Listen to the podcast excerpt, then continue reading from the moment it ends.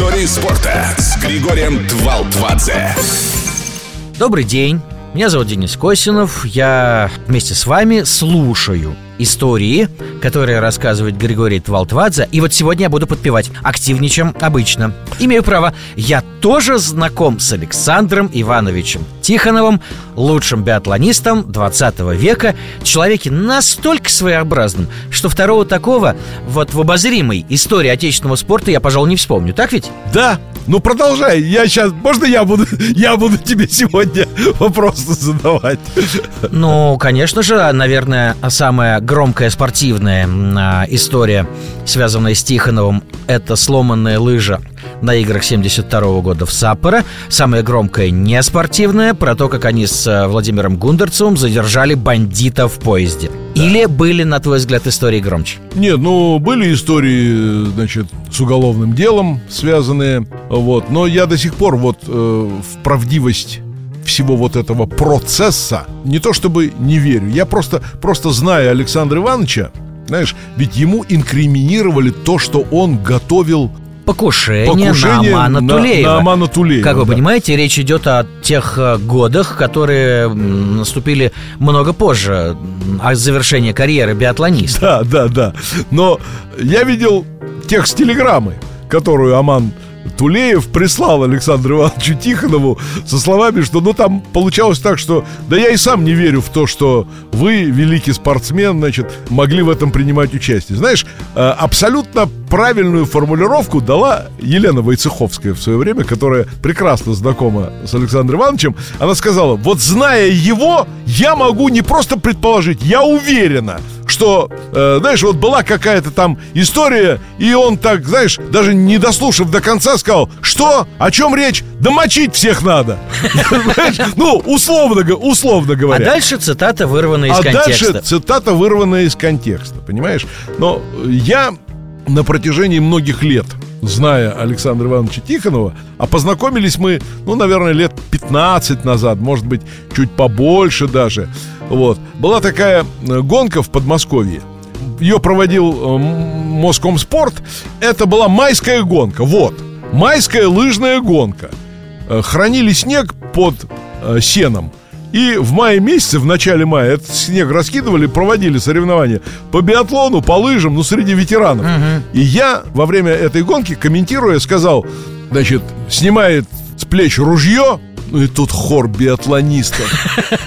Какое ружье! Винтовку! Да, это непростительно. Это непростительно, конечно. И только голос Александра Ивановича Тихонова сказал, значит, так прозвучал, типа, да успокойтесь вы, лишь бы берданкой не назвал. А так, а так все нормально. После чего подошел ко мне. Я был ужасно расстроен. Думаю, ну как, ну вот... Такой я, прокол, я, да? я знаю прекрасно, что винтовка. И женская винтовка была гонка. Конечно. А тут я, понимаешь ли, ружье, понимаешь, ружбайку снял с плеча. Вот. Он подошел ко мне, ну и как-то так мы поговорили, и все, и, в общем, так завязались отношения. Э, вообще, конечно, уникальное действительно явление Александр Иванович Тихонов. Вот для меня, ты знаешь, что сразу встает в памяти, когда я говорю о Тихонове? Это, как правило, заключительный этап эстафетной гонки – которую начинает Тихонов в своей вязаной шапочке с пумпоном и где-то посередине дистанции происходит обязательно. Он эту шапочку снимает и бросает на снег. И все. И это знак того, что Тихонов сейчас никому ничего не проиграет. Вот если говорить о том, момент какой-то, да, вот какой для тебя момент? Вот для меня вот этот, когда Тихонов рвется к победе. Вот но он действительно человек победа на самом деле. Ну, да, конечно, безусловно, причем во всем, причем всегда. Но он же так и не выиграл ни одной личной олимпийской гонки. Как ну, так? Ну как так? А вот как Елена Валерьевна в Вяльбе не выиграла ни одной личной олимпийской гонки? Ну, наверное, вот какой-то, я не знаю, клеймо какое-то, что ли, я не знаю, тавро какое-то. Нет, вот тебе не дано. И ты при этом представляешь себе, четырежды победить в эстафетных гонках, да, на Олимпийских играх, не стать ни разу в индивидуальных гонках олимпийским чемпионом и при этом носить знамя лучшего биатлониста 20 века. Ну, по меньшей мере, одна из четырех олимпийских побед Александра Тихонова – это просто чудо из чудес. В 1972 году история гласит, что на своем этапе Александр Иванович сломал лыжу, а это был не тот биатлон, который мы наблюдаем сейчас. Относительно небольшой круг, с возвращением на стадион раз в несколько минут, с кучей народа, стоящего вдоль трассы. Не-не-не, бежал он в лесу. И бежал один, потому что оторвался от всех, и лыжу сломал. И принялся ковылять на этой самой одной лыже. И мимо него, разумеется, со свистом проскочили соперники. И свою лыжу ему отдал Дитер Шпеер из сборной ГДР. Своими Главные наши конкуренты были. у меня всю жизнь один и тот же вопрос. Дитеру Шпееру его же не задашь? Тихонову задавал, э, и никак не могу поверить в искренность ответа. Почему Шпеер это А сделал? почему не можешь поверить в искренность ответа? Ну вот же, вот же твой шанс Ты понимаешь? Выбить русских из игры и спокойно бежать к... Даже не надо никого выбивать, ты ничего не сделал Денис, но Это есть, же не он есть лыжу... понятие харизма, да? Вот у Тихонова это понятие харизмы было всегда. Будучи спортсменом, будучи президентом федерации, находясь под следствием, живя в Австрии, живя в Белоруссии, выступая за новосибирское «Динамо», обезвреживая там вооруженного бандита. Было он, и такое, да. Он всегда был парнем, который не врет. То есть Дитер Шпеер свою лыжу отдал не какому-то там русскому Не какому-то Он отдал его ее Лично своему, Тихонову. он отдал ее лично Тихонову, да. Он отдал ее своему доброму знакомому и другу даже, я бы сказал. Потому что я знаю, что Значит, они на личных, на праздниках друг у друга бывали. Это ведь не так все просто. Мир спорта, он, ну, как бы это правильно сказать, он сволочной, да, но среди... И большие чемпионы частенько обнаруживаются среди таких же больших эгоистов, да? Конечно, конечно. Знаешь, вот был один знаменитый прыгун в высоту, о котором я никогда не буду вот не, не скажу ничего хорошего. И вот здесь, вот в этой программе, я никогда, значит, не сделаю его темой нашего выпуска. Хотя достижения большие, но есть определение. Ты не чемпион, если ты не человек, не гражданин. Вот Тихонов, он человек. Вот представь себе ситуацию. Я абсолютно случайно встречаюсь с ним вот я вижу, что едет впереди Александр Иванович на Мосфильмовской улице. Я звоню и говорю, Александр Иванович, а что это вы меня обгоняете? И, понимаете ли, он говорит, так это я тебя подрезал? Так, ну-ка подожди, выходи из машины. Выхожу из машины. Здравствуй, здравствуй. Он говорит, слушай, подожди, подожди, вот я сейчас еду навстречу, ты мне скажи, э, ты с утра э, как завтракаешь? При чем тут, думаю, завтрак? Я говорю, как, как, как обычно? Он говорит, ты мед ешь с утра? Я говорю, нет. Он говорит, значит так, ложка меда и стакан воды.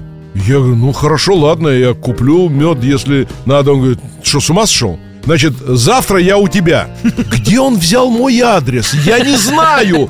Он мне звонит в 9 утра и говорит, спускайся. Я говорю, Александр Иванович, куда спускаться?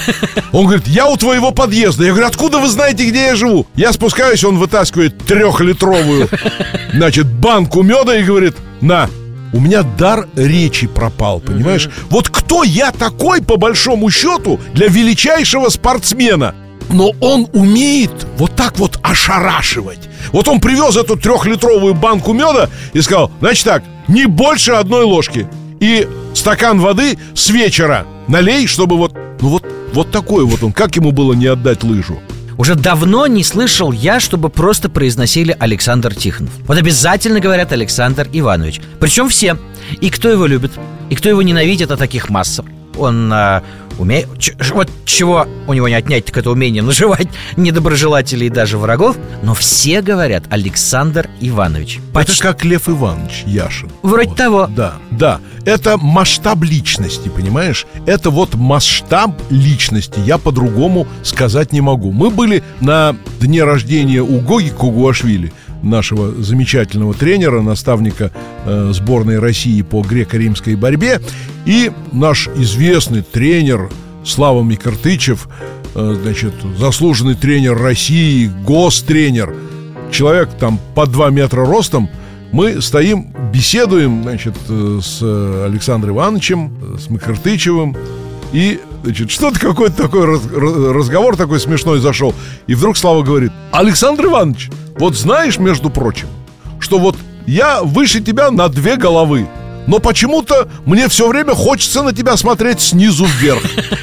Вот это масштаб личности, понимаешь? Вот, ну, вот он такой, да, он приковывает к себе внимание, когда он идет в шубе, там где-то на Олимпийских играх. Он же не может идти в пальтишке каком-то. Нет, он человек, который должен символизировать собой Россию, русский народ. Он идет в шубе, он идет в меховой шапке, он всегда одет идеально. Знаешь, я как-то задавал э, вопрос актеру, народному артисту России Владимиру Долинскому. Он давал интервью по поводу, значит, Евгения Кафельникова. И он говорит, я видел, как в Сочи восторженные девушки рисов... э, целовали след уехавшего, значит, на красном Феррари Евгения Кафельникова.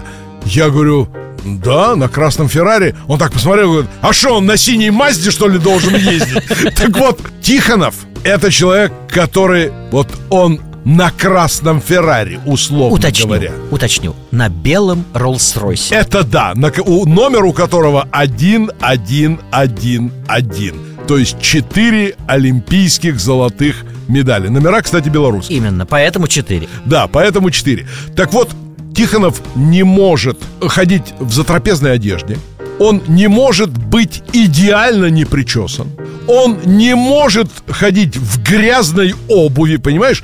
Он эталон. Вот он был эталонным спортсменом, он и образ такой эталонный несет. Да, против него многие выступают, многие там известные специалисты отечественного биатлона, которые я все жду, когда же они э, от микрофона в- уйдут и возглавят сборную страны по биатлону. На Тихонова наседают все, и все пытаются его каким-то образом э, укусить. Вот недавно читал по поводу Дарьи Домрачевой, ведь она при Тихонове ушла в сборную Беларуси. И он отвечает, ну я не могу знать, что там происходит на кухне у каждого спортсмена, который входит в сборную. И я, говорит, спрашиваю у главного тренера, вот нужна нам вот эта спортсменка? Он говорит, да нет, она говорит, ноль. Она говорит, нам ну никак не подойдет. Уезжает Дарья Домрачева в Белоруссию. Во что все выливается, мы знаем.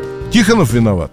А? Нет? Конечно, нет. Но его и в этом пытаются, пытаются обвинить. Ну, странные люди. Да нет, э, не странное, на мой взгляд, Григорий, потому что Тихонов, по-моему, всею своей жизнью так и просит каждого, вот просто каждого, ну, дай мне в морду, если сможешь. Но не сможешь. Не сможешь. Во-первых, он хорошо стреляет.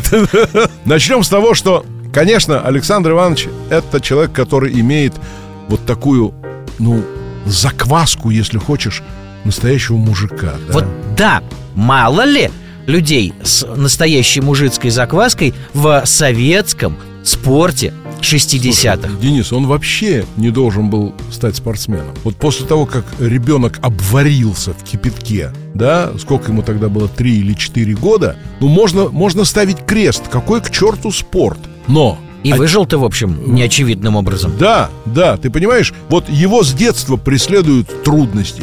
Ну, послевоенное дитя, который в Челябинской области, в этой деревне, в которой он родился, переживал все абсолютно э, трудности, которыми жила страна. Вот. И неудивительно, что у него вот через спорт Отец был очень хорошим спортсменом, да, и физкультурником, и отец приучил его к этому. И к охоте отец его приучил. Александр Иванович и сейчас э, с ружьишком сбегает, так что молодые, значит, позавидуют. И вот да? на сей раз именно что с ружьишком, а не с винтовкой. Да, да, да, да.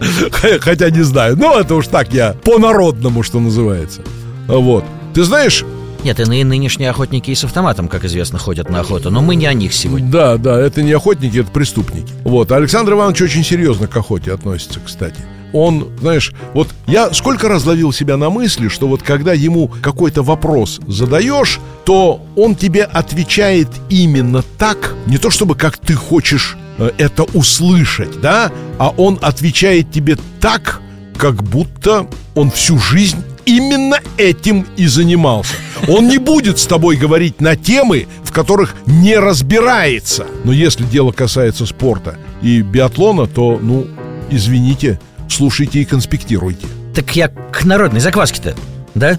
Повторю, да, у него совсем непросто началась жизнь. Вот это вот э, происшествие, мягко говоря, затруднительное. Но ведь мы с тобой уже не раз говорили о тех советских великих спортсменах, кто вышел из э, простонародья, если так уж совсем Но еще, ведь, еще генетику надо иметь, понимаешь? Ну да, многие пережили э, там трудности послевоенные и так далее, и так далее. Но мало кому в этот момент спорт попался на пути. Вот помнишь, мы с тобой говорили про Диму Саутина, да? С улицы выдернула, из Выдернули шпаны. с улицы, из шпаны, да, там от колонии, может быть, спас его спорт. Таких мы можем назвать немало. Но их, конечно, в разы меньше, чем э, тех, с кем спорт не соприкоснулся на пути. Но вот перед ним спорт встал. Он ведь потрясающий в первую очередь не стрелок, а лыжник. Он ведь начинал именно как лыжник на там областных соревнованиях. Кстати, он до сих пор соревнования свои в Челябинской области проводит. Честь ему и хвала.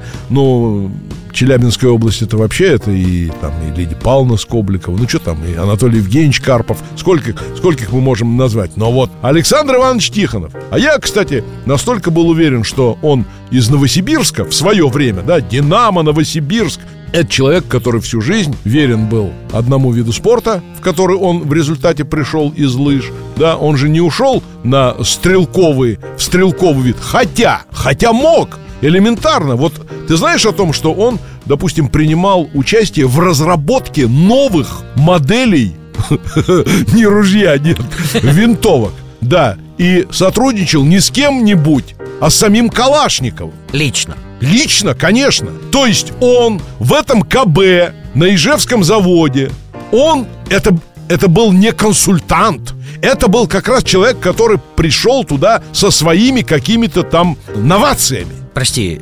чертежи, Ну, измерения или, или что? с идеей. Ага.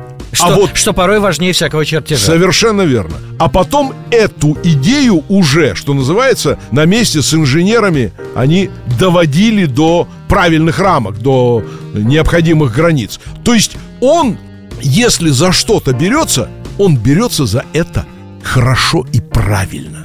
Истории спорта. Сегодня Григорий рассказывает об Александре Ивановиче Тихонове, добавлю и я, свои пять копеек. Добавляй. Комментировал, не знаю, в курсе ли ты этой истории, вместе с, по-моему, Георгием Саркисянцем, комментировал Александр Иванович в рамках трансляции на советском телевидении праздника Севера лыжную гонку. И собеседник, то есть э, комментатор, Жор основной, Жоржич. про- профильный, произнес некую сентенцию по поводу организации мероприятия. Дескать, как хорошо оно организовано, что даже в такой мороз сама гонка протекает хорошо.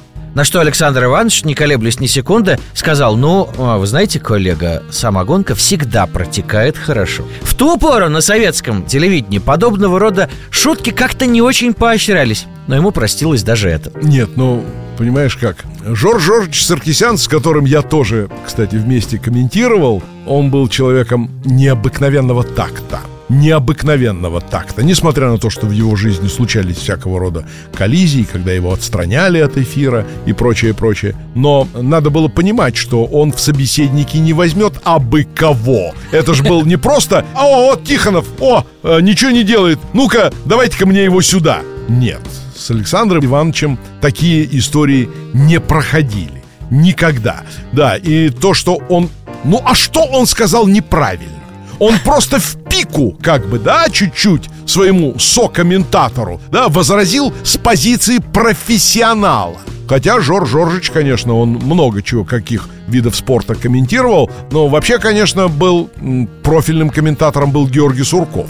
Ну, наверное, там что-то произошло. А может быть, то был и Георгий Сурков. Но история-то вот, она же вот про находчивость э, Александра Ивановича. Самогонка действительно всегда протекает хорошо. Во всяком случае, по мнению тех, кто употребляет ее э, регулярно, к чему мы с Григорием ни в коем случае не призываем наших радиослушателей. Мы за здоровый образ жизни и, и уж как минимум за квалифицированный выбор напитков. Александр Тихонов, герой сегодняшнего выпуска. Он вообще герой. Для кого-то антигерой. Но однажды героизм Александра Тихонова был зафиксирован документальной речь отнюдь не о спорте. Он вступил в поединок с преступником, причем рецидивистом, причем бандитом и так далее. Эту историю до сих пор рассказывают по-разному. Я буду ориентироваться на твою версию, Григорий. Ну, знаешь, у меня тоже несколько вариантов. То ли они ехали со сборов, то ли они ехали на сборы. С каких соревнований? Э, я сейчас вот доподлинно не восстановлю картину, да, но то, что, допустим, вот через год, по-моему, или через два после этого Александр Иванович Тихонов сидел э, в студии «Голубого огонька» и удивленный ведущий при наличии олимпийских наград, медали, золотых медалей чемпиона мира и так далее, увидел, значит, э, орден Красной Звезды, он оцепенел и сказал, простите, а вот это за что? Это при том, что ведь это нигде не афишировалось, да? Ну да, динамовский прославленный спортсмен обезвредил, ну, Динамо это же что? Это же милиция, да? Обезвредил преступника, а что он еще должен был сделать? Там была действительно сложная история, когда в вагоне поезда пришлось, ну, он был не один, там еще и Гундерцев был, вот, они сначала пытались просто утихомирить, но когда дело дошло до до ножа, угрозы, до угрозы жизни, да, и это не, не просто ножик был перочинный или кухонный, да, это был хороший такой на зоне сделанный тесак, которым можно было, а там уже все, там проводница уже закрылась, там вопли, крики, там уже кровь была, ну, скрутили скрутили, доставили и, знаешь, как у Семена Альтова, значит, и упал столб, который придавил какого-то Сидорчука, которого действительно пять лет разыскивала милиция. Вот здесь было то же самое. Вот. Это был человек, который находился в розыске,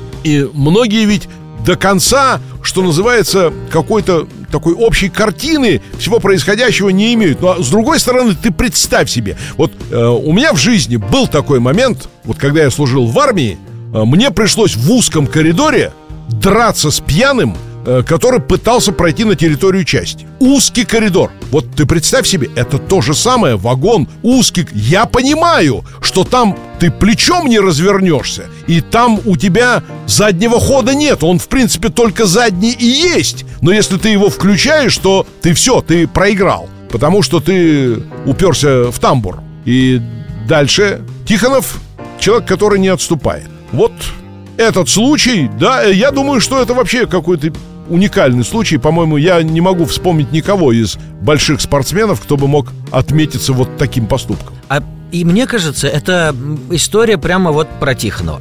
Это знаешь, как один из персонажей романов Агаты Кристи, обращаясь к Эркюлю Пуаро, говорит, что такое ощущение, что убийцы совершают свои преступления специально в том месте, где и в тот час, где, где и когда находитесь вы, на что Пуаро отвечает, ну, ну да, так и есть. Мне кажется, вот Тихонов не из тех людей, кто, знаешь, вечно влипают в историю. Нет, истории вечно находят Александра Ивановича Тихонова. А потому Самый что он в центре событий все время, понимаешь? Он все время в центре событий. Ну, давай вспомним, допустим, как у него отнимали бизнес. У него же реально бизнес просто отжимали, да? Потому что вот эта ситуация, которая возникла значит, э, с Тулеевым в Кузбассе и прочее, прочее. Он же взял сельхозугодья. И он на этих сельхозугодьях стал производить традиционную крестьянскую продукцию. В том числе стал печь хлеб. Я сам не пробовал, но мне говорят, да хлеб был вообще классный. Вот у Тихонова все это постепенно отжали. Не потому, что он кому-то перешел дорогу, да, вот условно говоря, да, а потому что он в этот момент, ну да, он не дорогу, а шоссе перешел, значит, э, сильным мира сего. Там ведь рассказывали, знаешь, совершенно фантастические вещи, что там стоял вагон с углем, который по документам уже был продан в Австрию, из Австрии был продан еще куда-то и вернулся там в Кемерово, условно говоря, да, то есть там схемы были вот преступные, да, э, очень завязаны круче Гордиева узла, понимаешь? И Тихонов, который на тот момент, в общем, бизнесом не занимался, вот попал под эту раздачу. А когда он начал, а точнее он занимался, но к, к этому бизнесу он вообще не имел никакого отношения. Вообще. А в результате ну, все было изъято. Все было отобрано. Ну, я не знаю, я задавал ему этот вопрос, он так рукой махнул и сказал, что да нет, ну уже, наверное, не до того, да? Он умеет находить выходы из ситуации. Ведь когда он написал письмо президенту, да, достаточно подробно все это дело изложил, что и как. Ну да, умеют у нас, вот если зацепить там кого-то. О, да это крутой. О, четырехкратный лимит. Да, мы сейчас из тебя отбивную котлету сделаем, да? Ведь президент дал распоряжение разобраться. И разобрались. Разобрались, а так он где он обитал? Обитал в Австрии, будучи на тот момент, если мне память не изменяет, еще э, президентом, президентом Федерации. Союза биатлонистов Союза... России. Да, Совершенно справедливо. Да, да. Вот такой человек Александр Тихонов. Вот с ним вечно случается то, что никогда не случается ни с кем другим. Совершенно уникальная в этом а, смысле фигура прошлого и настоящего отечественного спорта. Что ж, на этом выпуск завершен. Хотя я понимаю, чем все это кончится. Мы выйдем из эфира, Григорий скажет, ах, забыл Да я рассказать. уже забыл сказать. Ну... Уже забыл сказать то, что 50 Я вновь анонсирую выпуск, который так и будет называться «Недосказанное». В этом уже сказано все. До встречи. Давно это было.